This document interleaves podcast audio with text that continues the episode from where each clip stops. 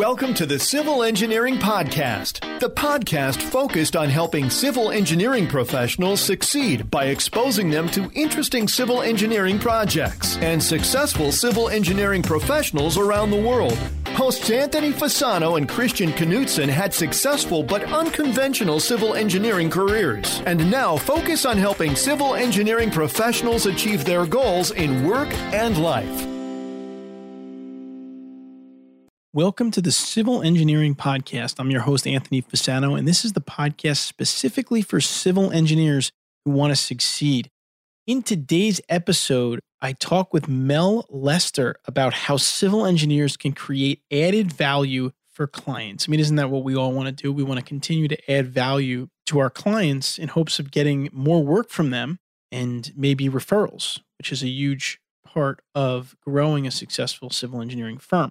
And Mel is just a great guy. I reached out to Mel because I had been requested to do a speaking engagement for an annual event that he had spoken at last year. So I just reached out to him for some information about the event, for some feedback. He got back to me. We ended up having a nice conversation. I started looking at his website and some of the things that he does to help AE firms. And I said, you know what, Mel? You got to come on the podcast. You've got some great stuff here. So we really dove into providing value, and Mel really gave some tactical strategies as far as steps go, which I know we as engineers really love. So before we jump into that interview with Mel, I do want to remind you to please stick around later on in this podcast for my essential career advancement tips. I'll be sharing info on where to find practical advice and the best resources for your licensure exam, including an exclusive 20% discount available only to our listeners thanks to our sponsor, PPI. You won't want to miss it. I also want to mention that we're going to be doing a five episode series on infrastructure on the Civil Engineering Podcast. I'm really excited about this series. We're lining up some great guests, a couple of sponsors as well for the series. And if you are an infrastructure expert, or if you have infrastructure experts in your firm that might be willing to come on the podcast and talk about one portion of infrastructure, we would love to have them. You can reach out to me at a at engineeringmanagementinstitute.org. Love to hear from you and would love to possibly feature you on the show. All right, so now I'd like to introduce our guest for today's civil engineering conversation, just so you get to know a little bit more about Mel before we dive into the conversation here. Mel Lester is a management consultant, trainer, and contrarian strategist, helping architecture and engineering firms improve business performance and build competitive advantage. Mel has been blessed with over 40 years of diverse experience as both consultant and manager in the AE industry. He does a good deal of speaking and writing on a wide range of issues relevant to AE firm leaders and business developers. His specialties include strategic planning, leadership development, operational efficiency, project management, business development, client service, quality assurance, behavior based safety, human resources, professional development, personal productivity, and executive coaching. All right, now it's time to jump in today's civil engineering conversation to discuss adding value for your clients. Civil Engineering Podcast. Civil Engineering Podcast. All right, so now I'm excited to welcome Mel Lester from BizEdge onto the Civil Engineering Podcast. Mel, welcome. Welcome. I appreciate the opportunity. Yeah, absolutely. I, I tend to meet people in interesting ways. I got invited to do a speaking engagement, and Mel had worked with them previously, so I reached out to him. We had a good conversation, and here he is on the podcast. And we're going to talk about a topic today that I think is critically important today in the AE world, which is delivering value to your clients and delivering value as a consultant, as an AE professional. But Mel, before we dive into that, I gave you a, a little intro before, but why don't you tell people a little bit about yourself in your own words? I have uh, been fortunate to spend my entire career, about 45 years. When you get beyond 40, you don't count anymore in the AE industry, predominantly engineering and environmental, although I've worked with uh, a good number of architects and some firms that provided architecture. But uh, I'm particularly close to engineers and um, folks in the environmental business. I got started in uh, engineering doing civil design for about 10 years, knew that wasn't something I really wanted to do, and uh, then had an opportunity to get into business development and marketing and that was a good fit for me. I did that for about 17 years and then moved into several uh, management roles anywhere from managing operations to HR director to corporate communications director. My last job really prepared me for becoming a consultant. I'd been consulting on the side, went out on my own about 16 years ago. I was director of uh, organizational development for a national environmental firm, which was uh, essentially being a strategic initiatives leader. So that's uh, been a large part of what I've been doing as a consultant. And uh, it really uh, enables me to do a variety of things, helping firms become more successful both in their operational efficiency and uh, sort of defining a strategic advantage, maximizing their operational efficiency. That's great. And that's exactly why I wanted to talk to Mel. He's got a lot of experience working with different firms, different professionals in the AE field, which I know he really understands the importance of value and delivering it. So, Mel, before we dive into this, because Mel has five specific strategies for adding value, and we're going to briefly go over the five, but we're really going to focus on two of them today because wouldn't be doing them justice to try to cram all five of them into one episode. But, Mel, before we do that, let's talk in general about why it's more important than ever to add value wherever you can for your clients interesting topic. I have been fascinated by this uh, for many years. It really started as a business development director during a time when uh, the average profitability for an environmental company dropped from about 30% to 3 to 5% during one period. And so that's obvious uh, a sign of uh, considerable value erosion. So I became interested in a topic that we oddly don't talk about much. Value drives business success. Now, when I speak to groups of engineers, I get broad agreement on this statement. The more value we deliver to our clients, the more value is returned to our firm in the form of things such as repeat sales, revenue growth, greater profitability, client loyalty. We get that. And yet it's interesting that we rarely talk about this, the subject of value. It's kind of interesting if you plug value creation into the uh, search engine of Harvard Business Review online, you'll get over 7,600 results. Value creation is a huge business topic, and uh, it seems to get more popular as time goes on. You do a similar search on Google, value creation plus the AE industry, and I get less than 500 hits. And it's interestingly, the first things that come up are articles that I've written it's obvious that this is for whatever reason something that we are not talking about much as an industry. Maybe as we get into it, uh, I don't say that I have a, an understanding of why we don't talk about more, but I've got some ideas. I think it's the way we're kind of wired and where our emphasis is. But a couple of reasons, there's a number of reasons why value obviously is important. It's just generally important to be successful in business.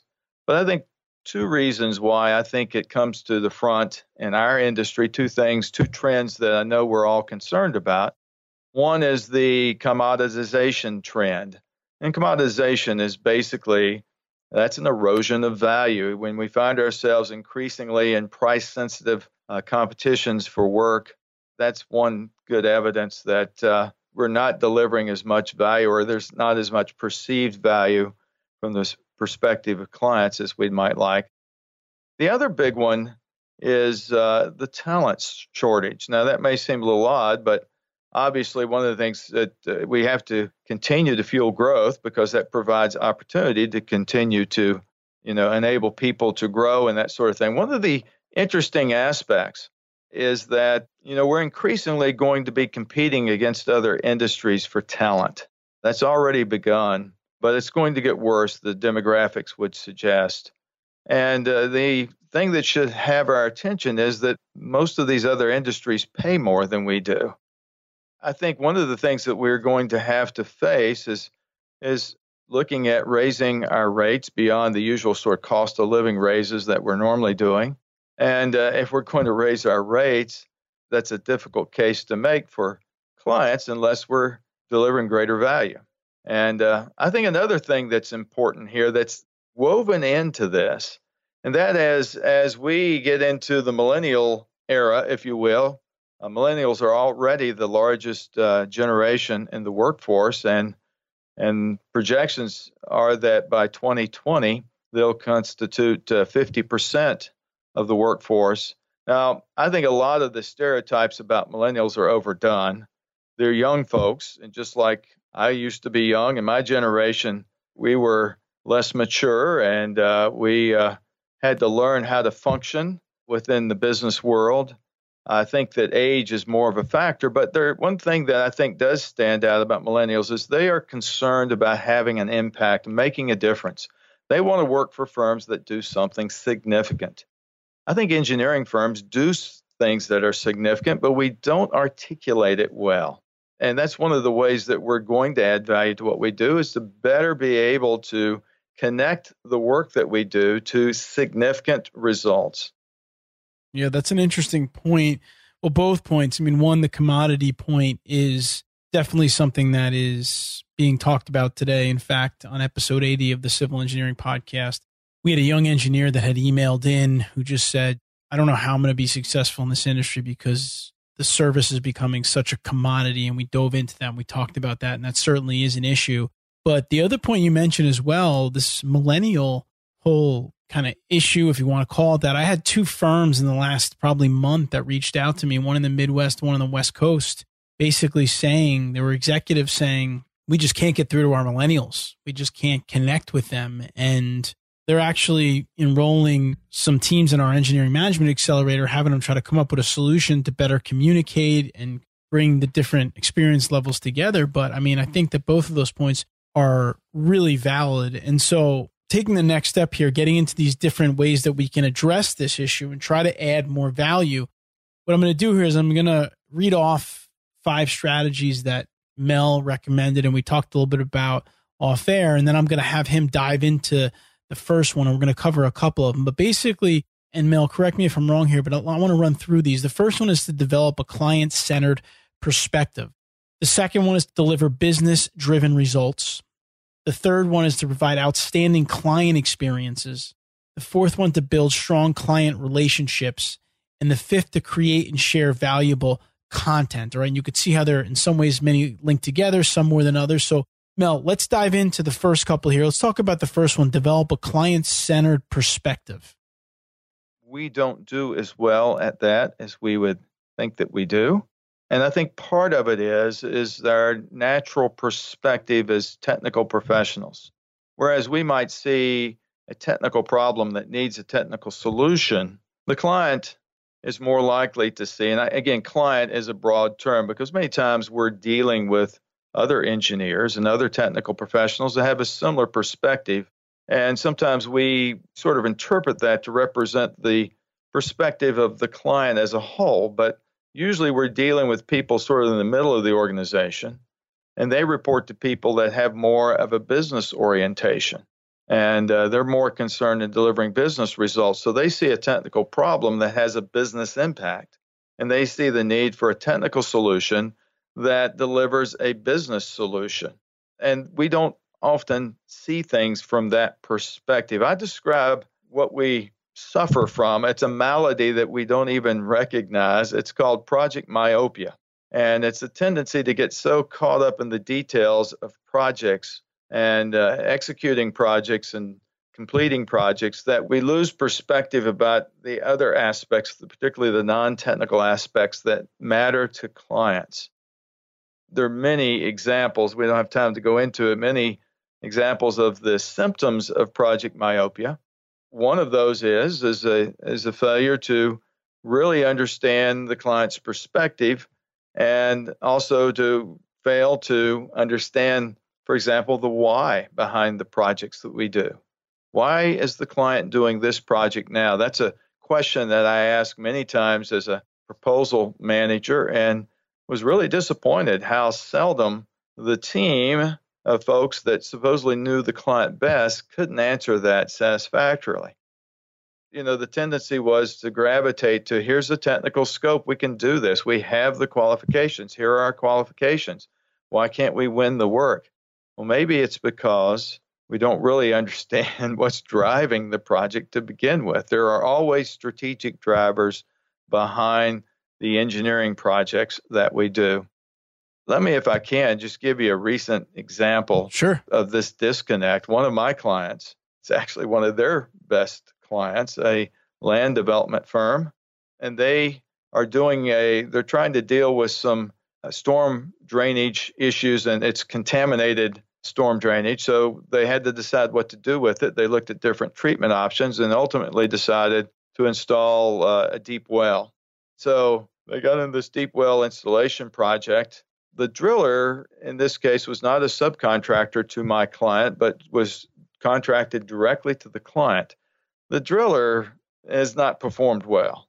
Consequently, the project is now months behind schedule. But as there were problems developing in the field, my client did not report to their client, the owner, about the problems they were having with the driller. They reasoned unwisely that wasn't their responsibility since the driller was directly contracted to owner. Now, I was on happened to get on the phone with uh, the project team, and they were talking through the issue, and the project manager and the specialized design engineer that was doing the deep well uh, design. They were quite perplexed about why the client was so unhappy because they were doing such a great job technically. The project they felt was executed very well from a technical perspective. And you know, at one point I said, but here's the point that no one's talking about. The owner has an empty office building sitting on this site. They are not permitted to use until we solve this problem. So they're missing months of revenue from that building. This is the issue. This is why the client is so unhappy. It has nothing to do with your technical excellence. And that's just one example of many where we get caught up in the realm that we best understand and we see everything as a technical problem when there's an that's just a part of a larger project that the client sees, and in many cases, not the most important part. You're right on there, Mel. And it gets back to a little bit what you said before in the way that we're wired and the way that we are technically trained. It's obviously important for us to do a great job technically and ensure the highest quality.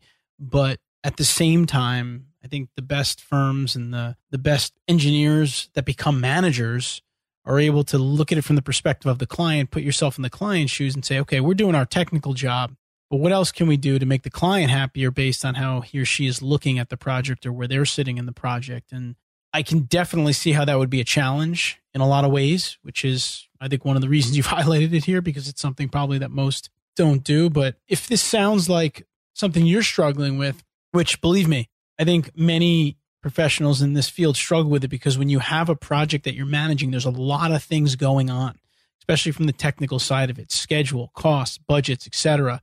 And to take a break and to say, let me sit down and put myself in my client's shoes, takes some effort. It takes a little time, but it's one of those things that it's so powerful because a lot of people don't do it and they don't do it because it takes a little extra effort. So definitely, definitely a good thing to think about and try to do as often as you can. All right, Mel, let's dive into number two, which is deliver business driven results. That's important. And we should always, that goes back to the why question. Why this project is happening is almost always tied to some specific business results. Now, when I say business, obviously, many times our clients are governmental agencies, but we still, so I'm using the term sort of generically. It may be their mission or whatever that uh, is driving the project. But uh, let's think of that in terms of a generic term we'll call business, which is being successful at what that organization is set up to do. Very few of our clients have as their central mission to do engineering projects. Engineering projects are a means to an end, they're not an end in themselves. We tend to come in and we see, well, we have a scope, we have a schedule, and we have a budget. And if we deliver that scope, a good, solid, quality scope, on time and on budget, we're successful. No, that's only part of the project. The project is ultimately successful when the client receives a return on their investment that addresses the business need that was driving the project in the first place. And so, one of the things that we need to do better is to better understand the business drivers behind our projects. Now, one of the things, fairly simple technique I've been using for years to help push us to get into that is to, when we go about trying to unpack what are the needs behind this project, what are the problems that we're trying to solve, is to, to break it out in three levels. One level is the, the obvious one that we get, and that's technical needs. But we need to realize there are also what I call strategic, or you might call them business needs. Strategic needs have to do with the overall success of the client's organization. They can be driven by financial, competitive, operational, political issues, regulatory issues. It may be management initiatives, may be internally driven. But we need to understand what those strategic needs that are behind the project, as well as the technical needs. And then the other aspect is that our clients are people. So there are personal needs, and, and they have constituents, whether it's their customers or it's a public agency, the people that they serve. Maybe it's the public at large. But there are always people needs involved. I call them personal needs. We could call them human needs. And we need to understand what those are as well. In terms of solving, you know, delivering business results, I think all these things are woven together, but we must always look at what is most important to the client. It's not a completed engineering project, it's a, a project that helps deliver business results. Do we know what they are? Do we know how the client is, how they measure success? Do we know what success looks like in their industry? Let me offer a particular caveat. For, you know, this will be more successful the more focused, market focused your firm is. My last employer, which is the most successful, firm that I have been part of. It was a national environmental firm called RETEC, now part of the AECOM empire. But they were focused on three primary industries, and that helped us really understand those industries. And we were essentially industry insiders, very active in their trade organizations, very active in political things that, uh, particularly in terms of trying to establish more favorable cleanup standards and regulations for the benefit of the industry. And that really helped us understand the business drivers behind the work that we did. For an engineering firm or environmental firm that serves multiple industries, multiple markets, that's more challenging because in, in many cases, uh, you know, I've worked with several firms that don't really focus on any particular market. They just serve multiple markets. And there's a good business reason to do that, that you're not as subject to the fluctuations within those markets but it also has a tendency to remove us further from the business results that we should be part of delivering because we don't it's hard to really understand those businesses in detail. And I, my advice to those companies if you're not going to reduce the number of markets which is probably not advice that's going to be taken at least pick two or three that you're going to really put particular emphasis on and position yourselves as insiders in that in those businesses understand what it is that drives those businesses so that you can connect what we do with what they need ultimately to accomplish to be successful. So, Mel, along those lines, if someone's listening right now that's a project manager, they are managing a client relationship or a project, and they want to do this, they want to get more to the bottom of what drives the client, what drives their business results I know you said to focus on niche markets. And then within those markets or within those projects, what are some things that they can do to learn these things? Well, I think one of the things is is to be a student of your clients, your business, business in general.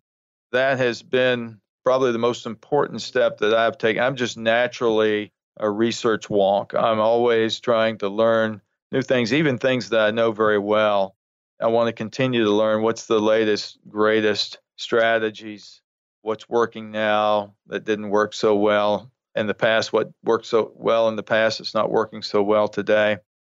So I think, you know, it's hard because uh, we're all busy, but we need to carve out some time to learn.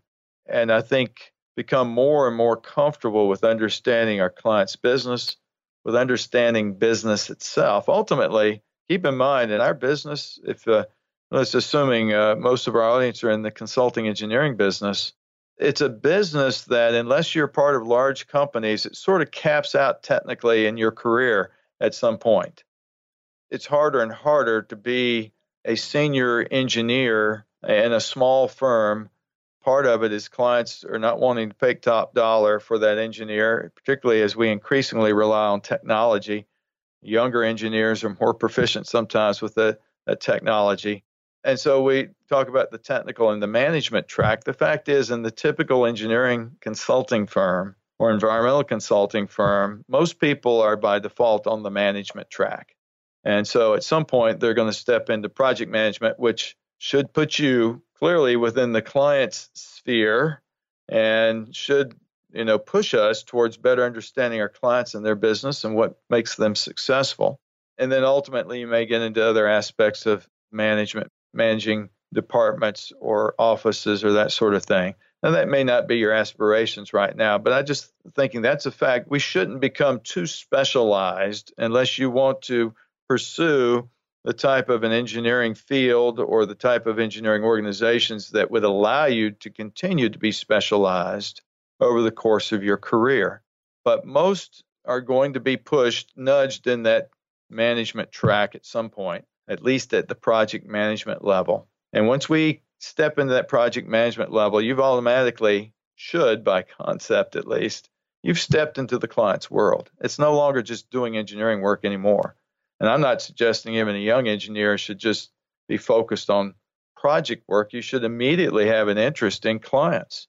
And you should see your work is ultimately serving clients. We do it by doing the engineering work that we do but that's not the end game. The end game is meeting client needs. And so if that doesn't appeal to you, you might want to look at another field of engineering other than the consulting side or any side that has customers that we have to satisfy. Even in manufacturing, you have customers as an engineer that you have to satisfy. And so understanding those customers is critically important. By the way, engineers I know in the manufacturing business tend to be more attuned to what their customers want and need than we do in the consulting, oddly enough.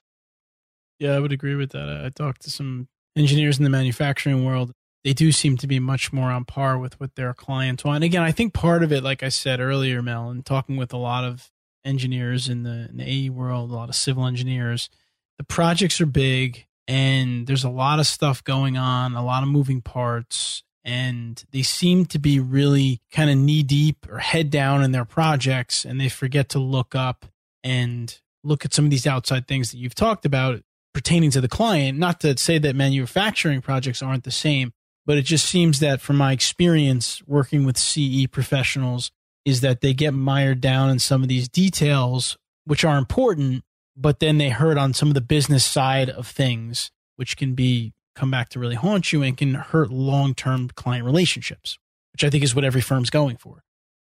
Right. And by the way, since we're talking about value, this is an inescapable fact. If you're going to be an engineer in the consulting profession, your value is enhanced by your ability to serving clients, managing people, and getting new work in the door. Those are three things that enhance the value of an engineer more than their engineering expertise typically in this business. Again, they're not to say there aren't exceptions, but that is typically so. If you're young in this field, I hope you have that in view and I hope you embrace that because that's the reality. Mel, give us those three one more time. The three are serving clients. So, you know, those that have client skills, those who are best at, at satisfying their clients and then there's managing people, leading people. So ultimately, if you're going to get in this management track, you're going to either be leading a project team or a disciplinary uh, department or an office or something at a smaller scale, or maybe you're just a, a recognized leader. You don't have an official management title, but you you're still a leader of people. Maybe both internally, but maybe externally as well, as you put together teams with other companies, other entities, including with clients. And then the third one is is getting new work in the door. There, every firm in this business needs more of that. They need more of those business development types who are good engineers, but they're also good at going out and bringing in the work. Now, I think if you apply the kinds of value creating strategies that we're talking about, you're going to be much more effective at all of those things, all three of those. And so it's broadening that perspective so that you're not just a technical specialist who doesn't much pay attention to the rest of the dynamics of a project, but you can see the bigger picture. We are by nature in this business more analytical thinkers. And some of us will, may find that hard to change, but at least let's connect with big picture thinkers. Let's collaborate with those who see the larger perspective that better aligns sometimes with what our clients are seeing. I'm lucky to have the chance to talk with a lot of CEOs and presidents of firms through these podcasts and maybe do some of the trainings I do. I tend to ask them a lot, what are you looking for when you hire? And they, they pretty much tell me we're looking for a technical professional, an engineer, an architect, whatever it is, that has the people skills and can bring in work. And that's what they say. And that's uh, right to Mel's credit there on his three points. That's what people are looking for because, quite frankly, not to minimize technical skills, but we're all trained in the technical realm. So you have those skills, at least a baseline, and you can further develop them, of course. But these other skills tend to be more rare, and that's why they tend to be more valuable. So, again, we're speaking with Mel Lester of BizEdge, and he's talking about delivering value. We focused on really two big strategies today, which was developing a client centered perspective, stepping out of your shoes and into the client's shoes as often as you can in your projects, and then also to deliver business driven results. And the big one there is to understand what your client is shooting for. What's the client's why in the projects and trying to figure that out from them. And those are two aspects of delivering more value. And there's other aspects that we're not going to cover today. We were maybe we'll have Mel back on another day. But what I want to do now is I want to take a quick break. We're going to come back in our CE hot seat segment and we'll fire off a few last questions at Mel. Civil Engineering Podcast. Civil Engineering Podcast. Now it's time for our civil engineering hot seat segment where I'm going to pepper our guest Mel Lester with a couple of final questions. However, before I do that, I do want to mention our sponsor for today's episode, PPI. I have some big news for my civil engineer listeners. If you've been thinking of getting your PE license, but you're unsure of where to start, now is the perfect time to check out PPI2pass.com. PPI has helped over 4 million engineers pass their licensure exams and become leaders in their fields. Best of all, PPI has recently released the brand new civil engineering reference manual, the essential book for your PE civil exam prep. Visit ppi2pass.com to order the new civil engineering reference manual and take one step closer to career advancement. That's PPI, the number two, pass.com. I also have a 20% off promo code available to listeners of this podcast. Use promo code TCE8 on PPI's website for an exclusive 20% discount. Again, that's the promo code TCE and the number 8. I'm back with Mel Lester from BizEdge and it's time for the CE hot seat. All right, Mel, you ready to go? My seat's getting hot. First question Are there any specific rituals that you practice every day? For example, do you have a specific morning routine or lunchtime routine or things that you do consistently on a daily basis that have contributed to your success? Uh, that's a tough question because I will admit that uh, self discipline is, I'm more of a creative type. And so structure and self discipline is something I have to work at. But I would say, going back to something I talked about earlier, every day I'm trying to learn. And uh, I think that has probably been as key to my success as anything else. Is, and I try to be, even though you know I want to present myself as knowledgeable. Clients hire me because of my so-called expertise, but I never want to be so confident in my ability and my knowledge that I don't feel a hunger for continuing to learn more. So I will spend time almost every day, usually on the internet. This is how I take breaks. I whatever I'm working on when I get a chance when, when I'm in the office at least to get online and uh, to look into things. I never start any project for a client without doing research. And it could be something that I'm well familiar with, that I've done many times, but I'll go back to see if I can gain some new perspectives. And so I would say, you know, my advice for that is keep learning and you have to work at it. And one of the things that keeps me going is that I write And I also put out a monthly e-zine, so I'm always collecting stuff. And that kind of gets, if I just touch real quick on the last, the fifth one that probably seems a little odd to deliver valuable content. Valuable content is basically written, published form of our expertise. It's not necessarily what's in our head, but what we can gather because a lot of what I share is other people's stuff, even though I write a fair amount myself. But when you get involved in creating and hoarding content, that's part of the way, that's part of your learning process. So, one of the pieces of advice I would say that what enables us to add value to clients is be constantly on the lookout for useful information that addresses the needs and the problems and the aspirations of other people, particularly clients, and gather that stuff and learn about it. As a follow up to that, Mel, do you have a preferred way of learning? Is it reading? Is it listening to things? It sounds like you're on the internet, maybe reading or watching videos, or do you have any specific preferred way you do it? Or? I tend to read more. Uh, you know, it's kind of odd. I'm, I'm doing a podcast. I'm not a big podcast listener. Maybe I should try it.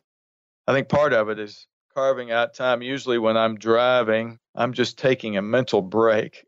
I may be thinking about work related stuff, but I don't usually go there in terms of listening to podcasts and stuff. Kind of odd because as much as I try to learn, there's times I need some time off. And so a good long drive to a on a business trip is uh, time for me to offload a little bit.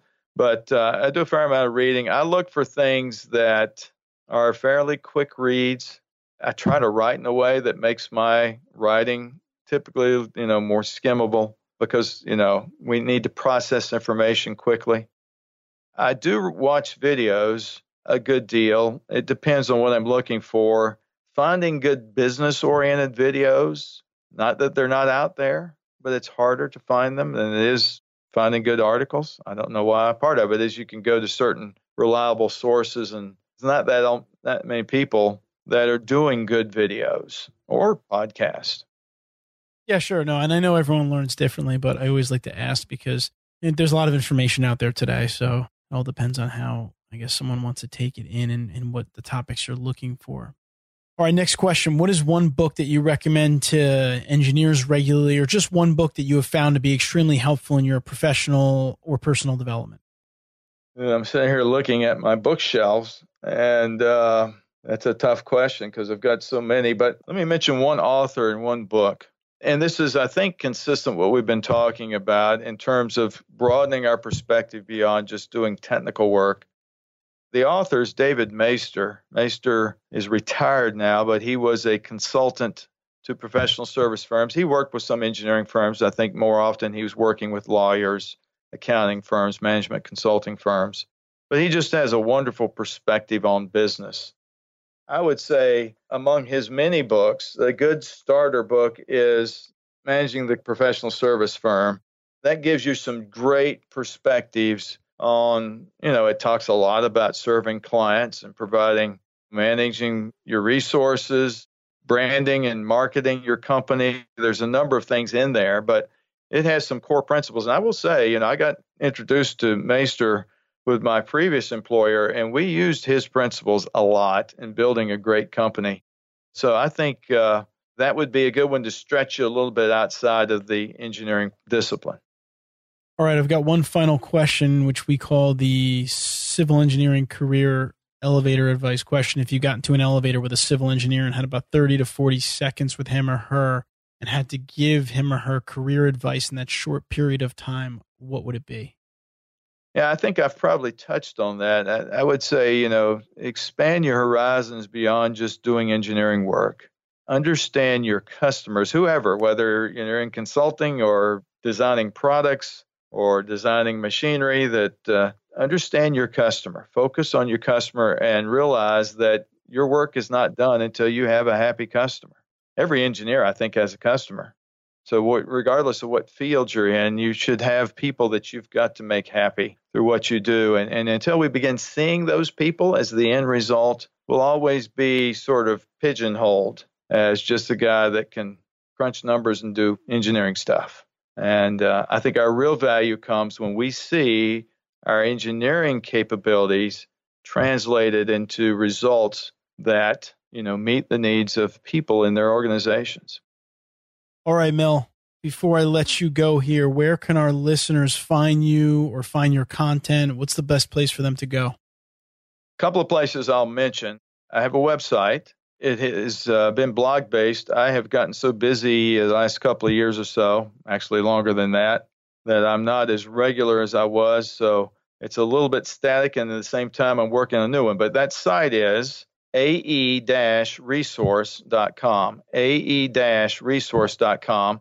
So you've got 300 and some blog posts there, and uh, I've got a lot of other resources as well. And I encourage folks, if you'd like to, to sign up for my monthly e-zine, which uh, basically here's the best stuff I've seen over the last month that I share and my particular target audience eh, are AE firm leaders and business developers. If you're not in that category, I've got a lot of folks that aren't in those categories that are subscribers. That'd be one way to help broaden your perspectives. I also uh, am taking a lot of the stuff from my website and uh, updating it and writing some new stuff and putting it up on LinkedIn so you can check out my LinkedIn profile and uh, particularly the articles I've posted there. A lot of times now I'm going there first off and then copying over to my website. So those are two pretty good places to catch the gist of what I'm sharing with the world. Well, Mel, thanks so much for spending some time with us. This was, I think it's really valuable information from talking with a lot of engineers and a lot of executives, and that value is a big driver today. And we appreciate you coming on the Civil Engineering Podcast and sharing some of your wisdom with us. Well, thank you, Anthony. This has been a lot of fun, and uh, I hope it's helpful to folks. And uh, one of the things I like to always tell people is that I'm in business to help folks succeed. And, you know, sometimes you have this notion that I can't call a consultant up, he'd expect me to uh, pay him or something. I'm always happy to field uh, questions over the phone or uh, via email. You can go again to my website, get my contact information. So I'd encourage anybody listening to this, if you want to talk more about this, I'd love to continue the conversation. Before I sign off for this episode, I do just want to mention our Engineering Management Accelerator online workshop. I've been getting many questions from our listeners about the workshop. Essentially, what it is is it's a five week workshop where that allows you to improve your management skills, whether you're an existing manager or you aspire to be a manager during the five weeks, if you enroll as an individual, because we now have a professional track, you will get access to five live skill building sessions on how to communicate effectively, how to network and build relationships, how to build expertise and credibility in your niche and become an effective speaker, how to maximize your productivity, and also how to become the best possible leader you can do and learn about high leverage leadership. Those five courses coupled with assignments that we give you with each of the courses, specific assignment sheets, and a couple of group coaching calls at the end of the course can help you to really learn these skills and then transfer them back to your job.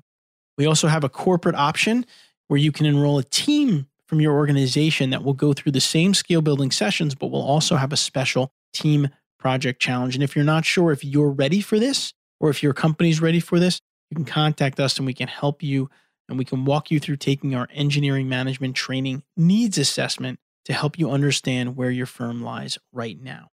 You can always contact us at afasano at engineeringmanagementinstitute.org, or if you feel like you'd prefer to call, it's 201 857 2384. Please remember you can find the show notes for this specific episode at civilengineeringpodcast.com and look for episode number 83 there you'll find a summary of the key points discussed in today's episode, as well as links to any of the resources, websites, or books mentioned during this episode. You can leave a question in the comments section or visit the Ask Us tab on the website. We monitor all comments and will respond if you leave us one. Until next time, I wish you the best in all of your civil engineering career endeavors. Thank you for listening to the Civil Engineering Podcast. Be sure to visit civilengineeringpodcast.com, where you can listen to past episodes and also submit your project to be featured on the show. We also invite you to visit our main website at engineeringcareercoach.com and download a free three part video series created specifically for engineers to help you best utilize LinkedIn for networking, improve your communication and speaking skills, and also help to develop your leadership abilities. Now is the time to engineer your own success.